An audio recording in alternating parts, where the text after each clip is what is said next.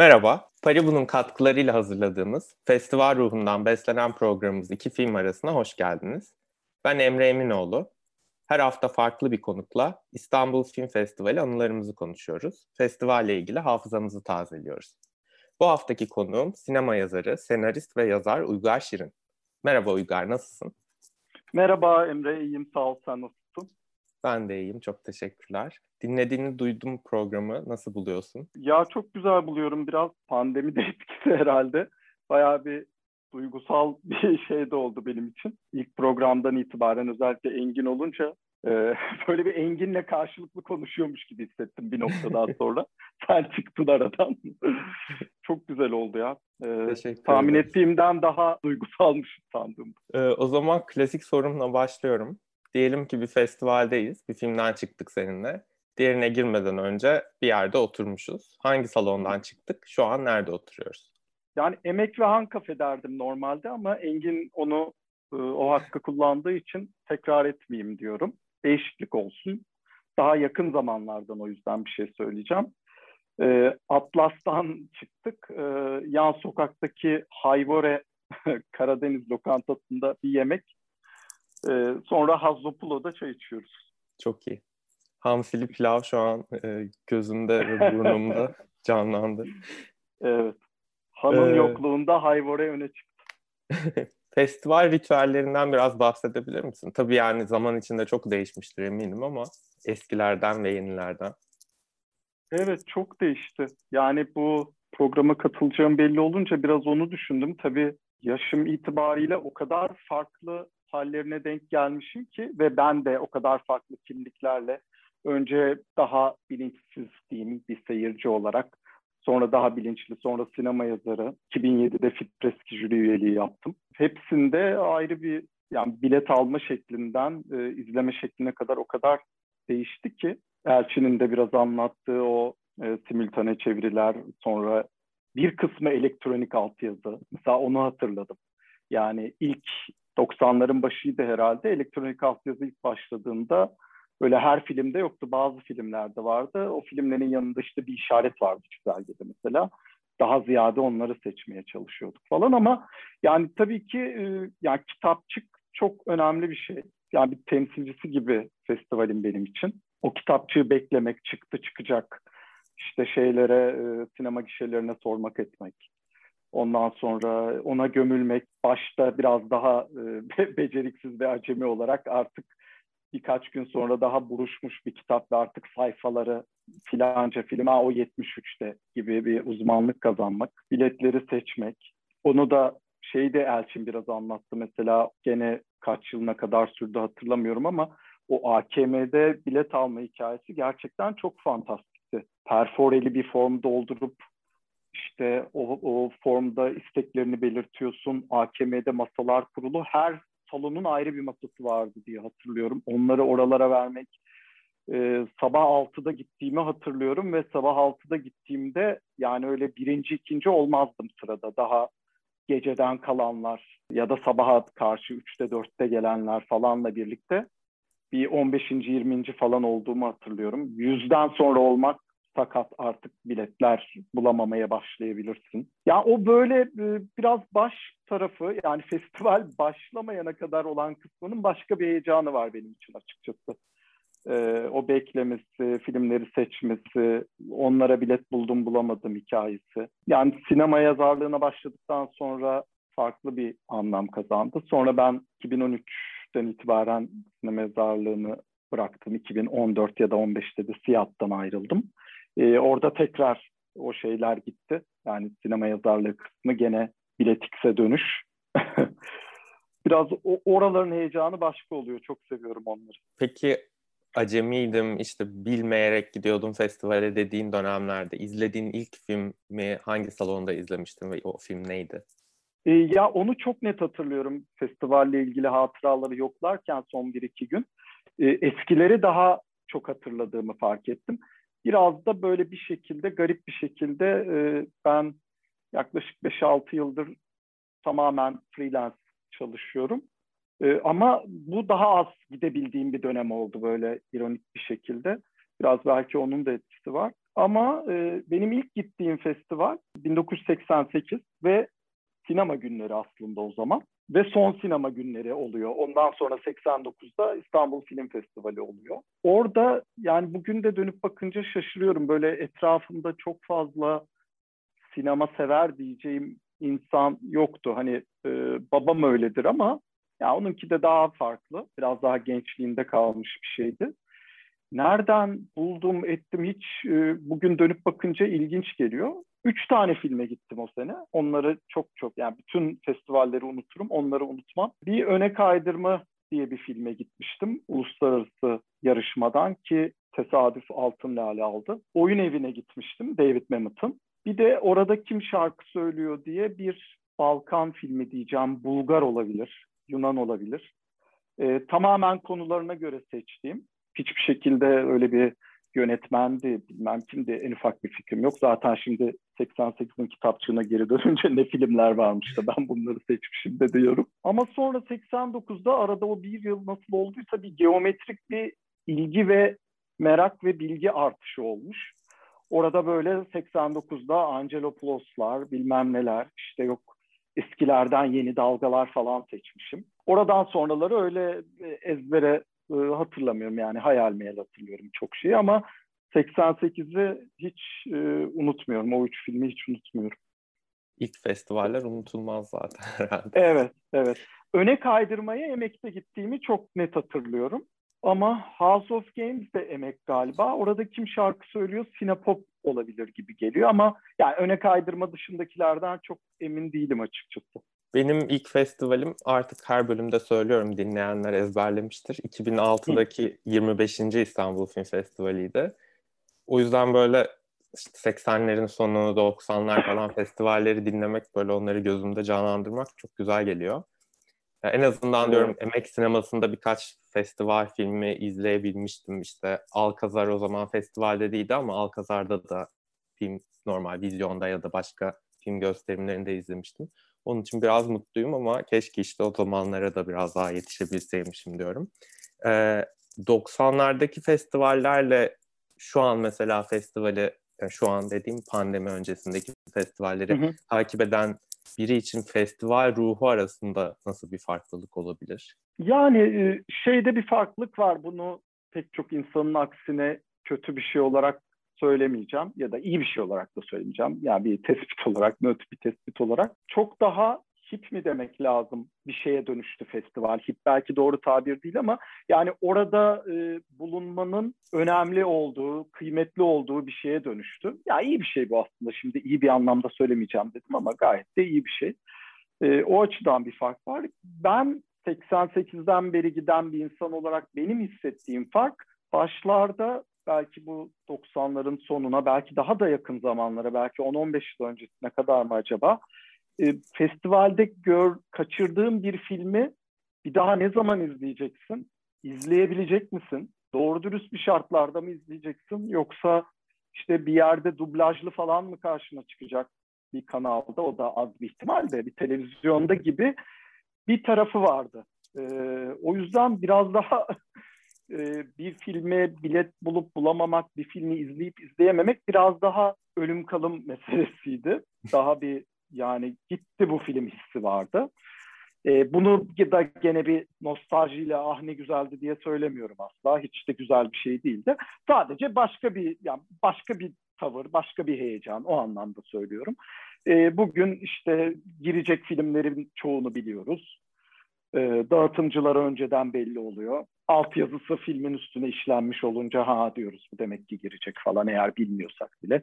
Bazı sürpriz girişler oluyor daha sonra falan. E, pek çoğunu da e, başka ortamlardan bulunabiliyor, edilebiliyor gibi. Ben yani ben kendi adıma onu çok farklı hissediyorum. Benim için değiştirdi en azından belki yani kaçırıncaki hissi değiştirdi yani neyse ya kısmet. E, tabii ki bazı şeyleri bir an önce izlemek istiyor insan ama ya o film kaçtı gitti bir daha bunu izleyemeyeceğim ya da kim bilir ne zaman izleyeceğim hissi yok en azından artık. 80'ler 90'lar deyince tabii bir de karışık kasetler var. Ee, karışık kaseti ben çok severek okumuştum. Çok Tunç'un filmini de zevkle izlemiştim. Biraz festivalin müzikle ilişkisini sormak istiyorum senin açından. Festivaldeki bir filmden ilhamla karışık kaset doldurduğun olmuş muydu mesela? Ya da festivaldeki bir film sayesinde bir şarkıyı, bir grubu keşfettiğin? Yani karışık kaset doldurduğum olmamıştır herhalde ama keşfettiğim olmuştur muhakkak. Yani hatırımda desem yalan olur. 2007'de işte benim Fipreski jürisi olduğum sene uluslararası yarışmada e, Cashback diye bir film vardı. Hı hı. E, inşallah başka bir filmle karıştırmıyorsam onun müziklerinden etkilendiğimi yani müzik kullanımından diyeyim daha doğrusu etkilendiğimi hatırlıyorum. İlginç bir filmdi acaba yani sonra da yönetmenini takip etmedim şu anda fark ediyorum. E, ama doğrusu böyle müzikle ilişkisiyle ya da benim o açıdan dikkatimi çeken böyle bir film aklıma gelmiyor. Ee, ben söyleyeyim. Tabii benimkiler biraz daha gerçi cashback dedin o da yakın dönem sayılır. Birincisi Sevdiğim Her Şey diye bir Polonya filmi vardı. Ee, hmm, Polonya'nın böyle politik olarak bayağı hareketli olduğu o 80'lerdeki dönemde geçiyor. İşte hı hı. genç arkadaşlar var farklı sınıflardan ailelerin çocukları bunlar bir beraber punk grubu oluşturuyorlar. Çok böyle hmm. punk dönemim olmuş değildir ya da çok punk dinlediğim de yoktur ama o filmin müzikle ilişkisi ya da o şarkılar aracılığıyla o çocukların dertlerini anlatması falan bayağı hoşuma gitmişti. Ee, hmm. İkincisi de Felix van Groningen'in Belçikası bayağı benim müzik açısından etkilemişti. 2016'daki festivaldi sanıyorum çünkü benim festival ekibine dahil olduğum ilk yıldı bir yandan çalışıp bir yandan film izlemeye çalışırken böyle o Belçika'ya denk gelmiştim. Böyle Gent'teki bir kapısı işte herkese açık motosuyla hareket eden bir bar var. Farklı müzik grupları işte orada sahne alıyor. Bir yandan da bir abi kardeş hikayesi izliyoruz.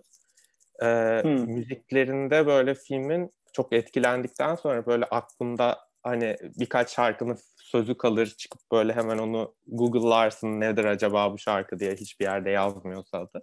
E, bulamamıştım evet. şarkıların hiçbirini. Sonra tesadüfen festival ekibinden dediler ki işte filmi beğenmiştim madem tweetlerimi görmüşler. Oyuncusu burada festival sitesine röportaj yapmak istiyoruz. Sen yapar mısın? Hı hı. ee, Aa tabii ki dedim. Tom Vermeer oyuncusu da. Ee, onunla buluştuk ertesi günü. Ben de hemen tabii filmin müzikle olan ilişkisinden girdim ilk sorularıma. Meğerse filmdeki bütün müzik grupları kurmaca gruplarmış. Tüm şarkılarda filme özel yazılmış. O yüzden bulamamışım. Böyle her telden çalan müzikler var. İşte biraz barın o kapısının herkese açık oluşunu vurgulamak için. Hatta Türkçe hmm. bir şarkı da vardı. Adı da Çölde Kutup Ayısı'ymış. Ee, ki o da zaten yönetmenin e, 2010'daki festivalde Altın Lale kazanan bir önceki filminin Türkçe adı. Hmm, muazzam Film... trivialarla doluymuş. evet gerçekten öyle. Film kendi karışık kasetini yapmış resmen diye düşündüm sonra. Şeyle nereden çağrıştı bilmiyorum sen bu filmi anlatırken. E, Mia Hansen Love'ın bir filmi vardı. Bu elektronik müziğin Avrupa'da özellikle Paris'te 90'ların başı diyeceğim gelişimini, yükselişini anlatan. E, o geldi aklıma. Eden'dı adı galiba. Şeyi hatırlayamıyorum şimdi biraz tabii yani 2000'lerin başından ortasından itibaren açıkçası biraz başka sinemada izlediklerimle festivalde izlediklerim de e, hafızamda birbirine karışıyor. Eden'ı acaba festivalde mi izlemiştim? Acaba hatta festivalde gösterilmiş miydi? E, hatırlamıyorum ama onu hatırladım. O da e, zaten konusu direkt olarak müzik olan bir film. E, o anlamda çok iyiydi. 2010'daki festival deyince e, bir de o festivalin senin için farklı bir anlamı var. Senariste olduğun Ümit Ünal filmi Ses o yıl ulusal yarışmada gösterilmiş. Şeyi soracağım bir yandan bir sinema yazarı olarak festivali takip ederken diğer yandan kendi senaryonu perdede görmek nasıl bir histi? Acayipti yani o işte biraz ilk başladığım, izlemeye başladığım e, senelerde 88-89'da özellikle de ya ona da bir parantez açayım şimdi 89 deyince 89'da izlediğim puslu manzaralar bunu yani böyle konunun açıldığı çok yerde anlatıyorum hatta Beyoğlu Sineması'nın dergisine de yazmıştım bunu. Oradaki puslu manzaralar da bayağı dönüm noktasıdır benim için sinemayla ilgili. Ee, böyle hep hep söylerim yani e, sinema sever insanların dönüm noktası bir filmi olur. Ondan sonra farklı bakmaya başladım sinemaya diye. Benim için bir iki film vardır öyle. Bir tanesi de Puslu Manzaralar. Mesela festivalde izlemiştim ve yani bu işle uğraşabilsem kimler bu işlerle nasıl uğraşıyor benim etrafımda da yok. Seneye de üniversiteye gireceğim. Bununla ilgili bir şey var mı falan gibi düşünmeye başlamama sebep olan filmdir ve dolayısıyla bunun da dolaylı e, sorumlusu e, vesilesi festivaldir. Onu da söylemiş olayım. E, o günü o akşamı çok net hatırlıyorum ve hala da böyle tüylerim diken diken olur onu düşündükçe sarhoş gibi yürümüştüm filmden çıktıktan sonra. Şuraya gelecektim yani o sıralarda işte 88-89 ortaokul lisedeyim. Tabii sinemaya ilgim de böyle geometrik olarak artarken festivalin de o zaman işte sinema dergilerinin antrakt okuyorduk e, o sıralarda. E, işte İstanbul Film Festivali'nin çok acayip bir yeri vardı. Bilmiyorum belki bugünün dünyasında bugünkü bir genç için o anlam olmayabilir. Çünkü çok başka şeyler de var etrafta. Ama çok böyle ilahi bir yerde duruyordu bütün bunlar benim için, bizim için. O derginin yazarı olmak, işte o festivalin jürisi olmak ya da o festivalde bir filmin parçası olmak falan bunlar şeydi yani çok önemliydi. Hala da önemli tabii. O yüzden 2007'deki jürilik ve 2010'daki gösterim biraz öyle zamanlarda hani ilk gençlik e, rüyalarının gerçekleştiği zamanlarda. Festival keşifleri işte o demin bahsettiğim film gibi keşiflerden söz ediyorum.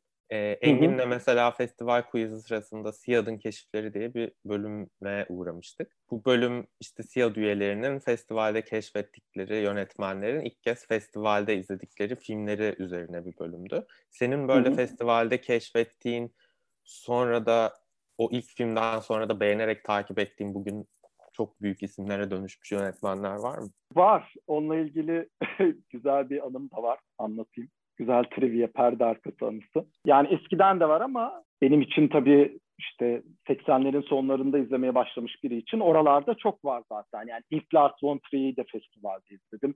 İlk Angelo da festivalde izledim. Puslu manzaralar izlediğim ilk Angelo Plos'tur mesela.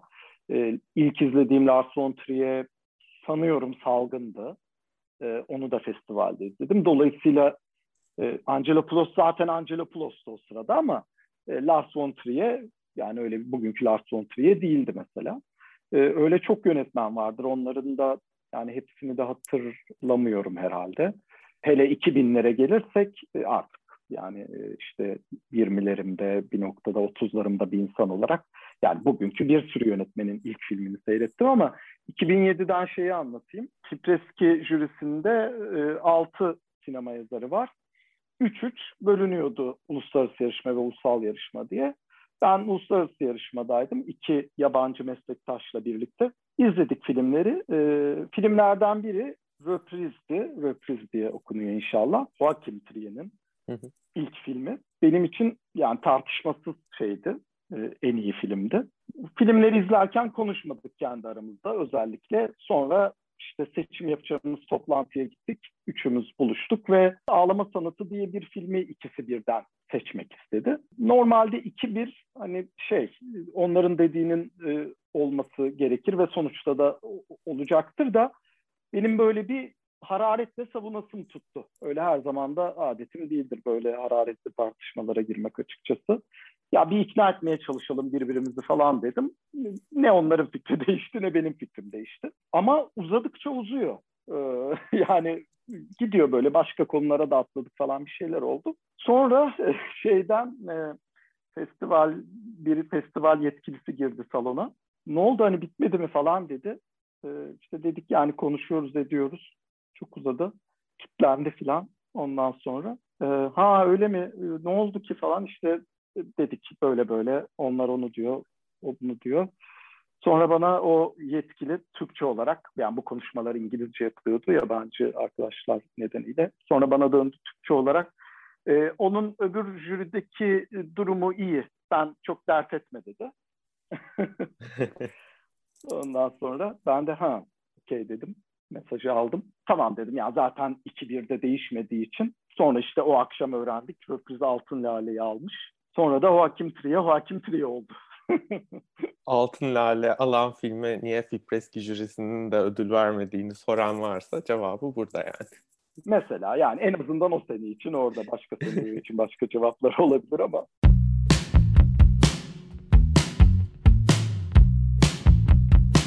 Sırada iki film arasının oyuncaklı yarısı var. Festival quizine geldik. Yani güzel güzel konuşuyorduk hem de. ne gerek var şimdi quiz'e falan. Dinlediğim bölümlerdeki sorularda zorlanmış mıydın? Çok zorlandım. Ee, şöyle yani bilinçli mi oldu bilmiyorum ama Engin'in soruları en zoruydu bence. Yani bilinçli mi oldu derken sonra sen biraz e, yumuşattın mı bilmiyorum. Ama gene de çok zor. Yani zor yani. Engin'inki en zor olmakla birlikte diğerleri de zordu. Benim için hafızayla ilgili tüm sorular zor. Bakalım ne yapacaksın o zaman. Kısmet. Ee, ilk soru kolay bir soru zaten her zamanki gibi. 5 puan değerinde. Atlas sinemasında koltuk numaran tek sayıysa salonun ne tarafında oturuyorsundur? Perdeye doğru mu bakıyorum? Perdeye sırtım mı dönük? Perdeye, Perdeye doğru bakıyorsun. Perdeye doğru bakıyorsam sağda olmam lazım herhalde.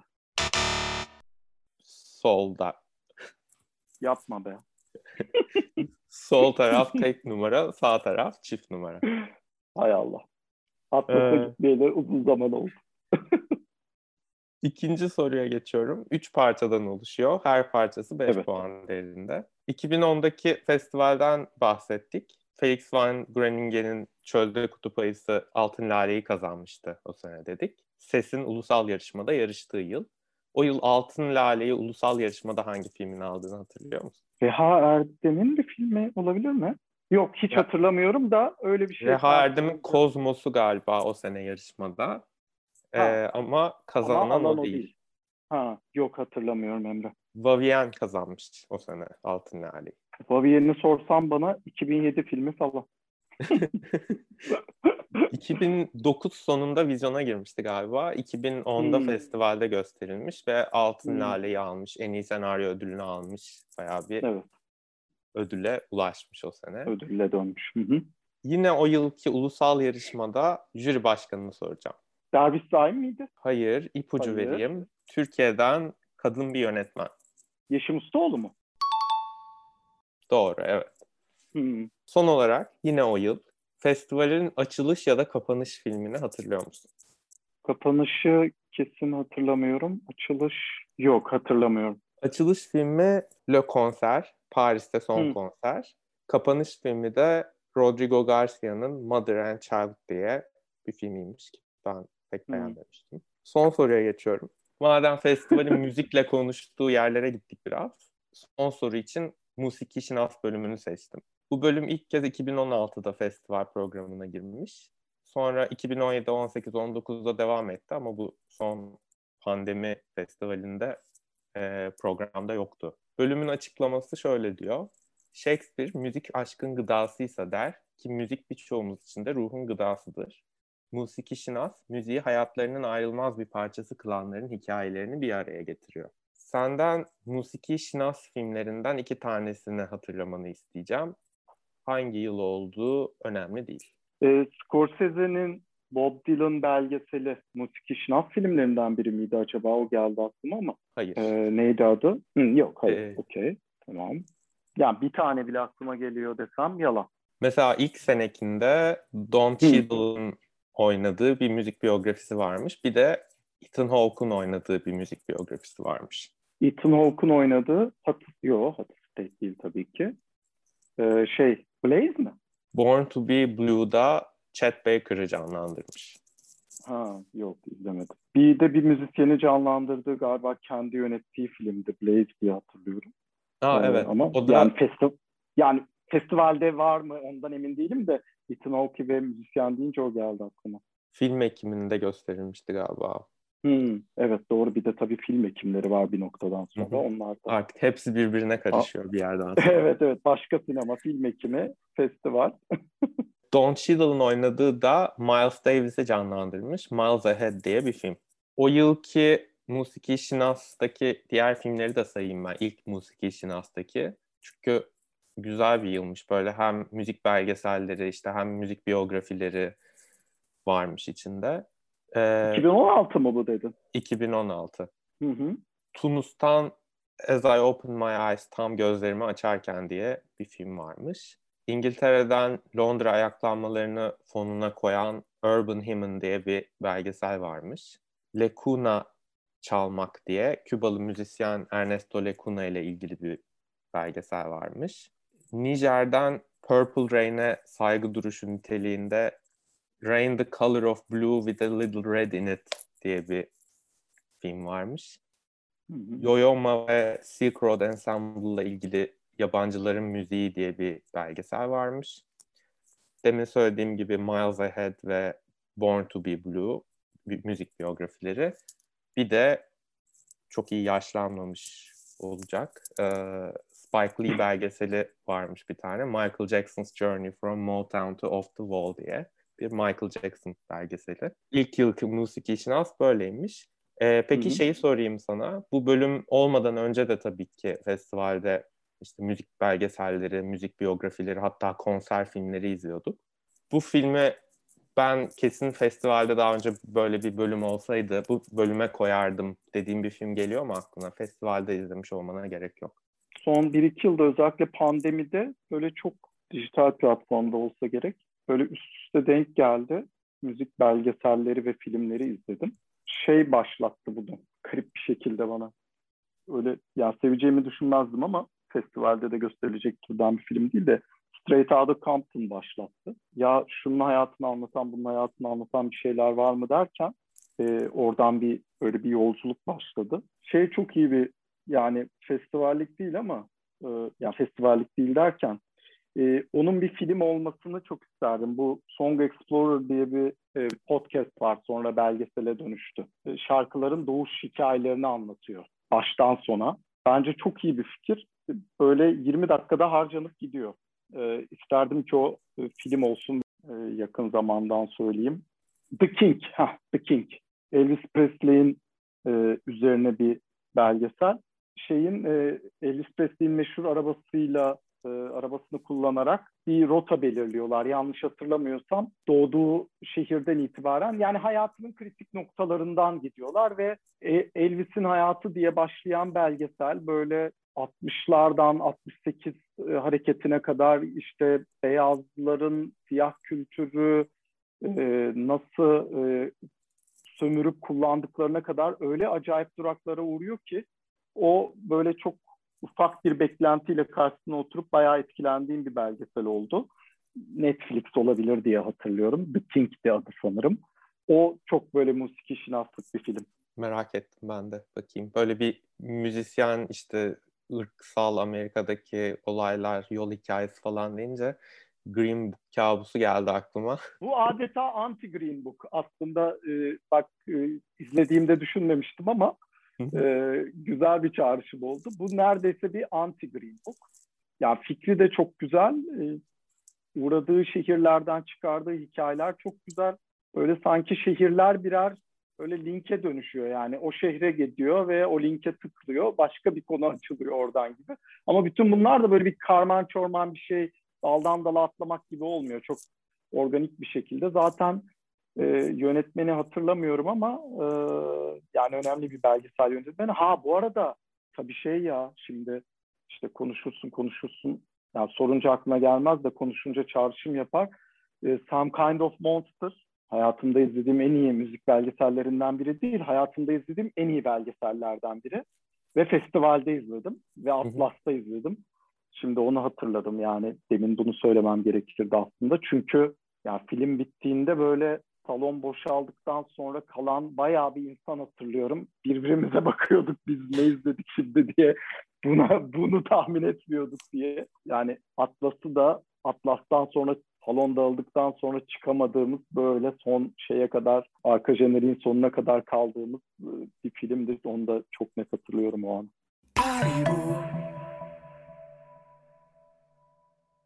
Türkiye'nin lider kripto para işlem platformu Paribu 2017'de kullanıma açıldı.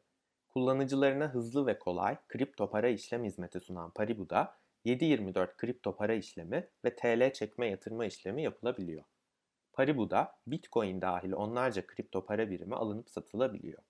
Gün geçtikçe daha çok kişi Paribu'yu ve Paribu ile adım attığı kripto para dünyasını konuşuyor. Paribu giderek çok daha fazla insanın aklında yer ediyor. Siz de Bitcoin dünyasına ilk adımınızı Paribu ile atabilirsiniz.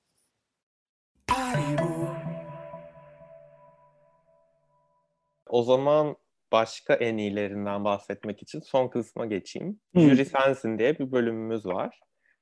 Senin için bilemememin olamayacağı bir bölüm. evet. Ee, senin için festivalde Altın Lale kazanmış filmler arasından 5 filmlik bir seçki hazırladım. Uluslararası jürinin başkanı sensin. Altın. Lale, jüri özel ödülü ee, ve geri kalan 3 filmin oyuncu kadrosundan ya da teknik ekibinden birine bir mansiyon verme hakkım var. Hazırsan yani toplam 3 ödül mü vereceğim? Evet, 3 ödülümüz tamam, var. Tamam. Western, 2018'de Altın Lale alan. What Richard Did, Lenny Abrahamson'un 2013'te Altın Lale alan filmi. Çölde Kutup Ayısı, 2010'da Altın Lale alan, demin konuştuğumuz Felix Van Groningen filmi. Café Lumière, bu Siyasiye'nin 2005'te Altın Lale alan filmi. Ve evet. Mavi Sürgün, Erden Kral'ın 1994'te Altın Lale alan filmi. Yani çok zorlanmam burada. Biraz şeylerim çok net. Yani Western buradaki en sevdiğim film benim. Ee, çok net bir şekilde. Büyük ödülü Altın Lale'yi ona veririm. Cafe Lumière herhalde ikincim yani jüri özel ödülü Cafe Lumière olur. Yani What Richard Did'i de sevmekle birlikte. What Richard Did'e de oyuncu ödülü vermek isterim ona hemen arkasından. Cafe Lumiere'e yakın sevdiğim bir film ama işte Cafe Lumiere biraz hikayesiyle falan da öne geçiyor. Bud Richards'de de erkek oyuncu ödülü verir. Jüri tek, jüri tek kişi olunca karar vermesi de böyle kolay oluyor. Çok çok rahat ikna etmem gereken kimse yok. bir de çok şey e, böyle önceki şeylerde programlarda bir iki tanesinde kiminkiyi de hatırlamıyorum ama çok arada kaldığım ben olsam seçemezdim şu ikisi şu üçü arasından dediğim şeyler oldu ama burada biraz sıralama adeta sıralanmış geldi bana. Zorlanmadım o yüzden. Katıldığın için çok teşekkür ediyorum. Çok güzel bir sohbet ederim. oldu. Gerçekten katıldığıma sevindiğim bir program oldu. Yapıldığına da sevindiğim bir program oldu. Teşekkür ediyoruz. Görüşmek üzere. Çok sağ ol. İki film arasının bu bölümünde Uygar Şirin ile beraberdik. Ee, aslında dört bölüm olarak planladığımız iki film arasını festivalin de sürüyor olmasının gazıyla biraz daha devam ettirmeye karar verdik. Haftaya yeni bir konukla festival anılarımızı konuşmaya devam edeceğiz. Hoşçakalın.